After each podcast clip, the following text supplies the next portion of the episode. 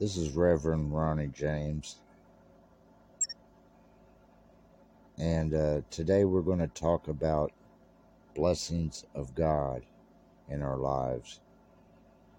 You know, as Christian brothers and sisters in the Lord, we sometimes overlook the blessings that God gives us. You know, the air we breathe, the food we have, the roof over our heads, birds singing in the trees, the simple things of life. You know, we ought to give God thanks and for everything that we have in our lives. And, you know, sometimes we forget about these things, you know. We overlook them. We don't even think about them. You know, studying the Bible, you know, that's God's Word, you know. If you don't know how to read, have somebody read for you.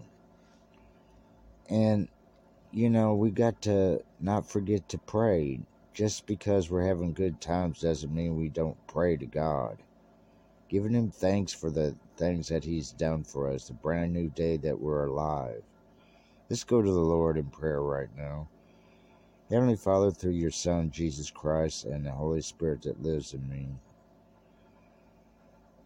I give you thanks for the blessings that you have given us today. Waking up to a brand new day, food in our stomach, a job, a roof over our head, and our family and friends, that you've kept us safe one more day. And I pray for all those that are sick that you just heal them and guide them and protect them. I pray for their family members and friends that you just bless them and comfort them in this time of need. And those that have lost loved ones and friends, that you just comfort them and guide them in the right direction.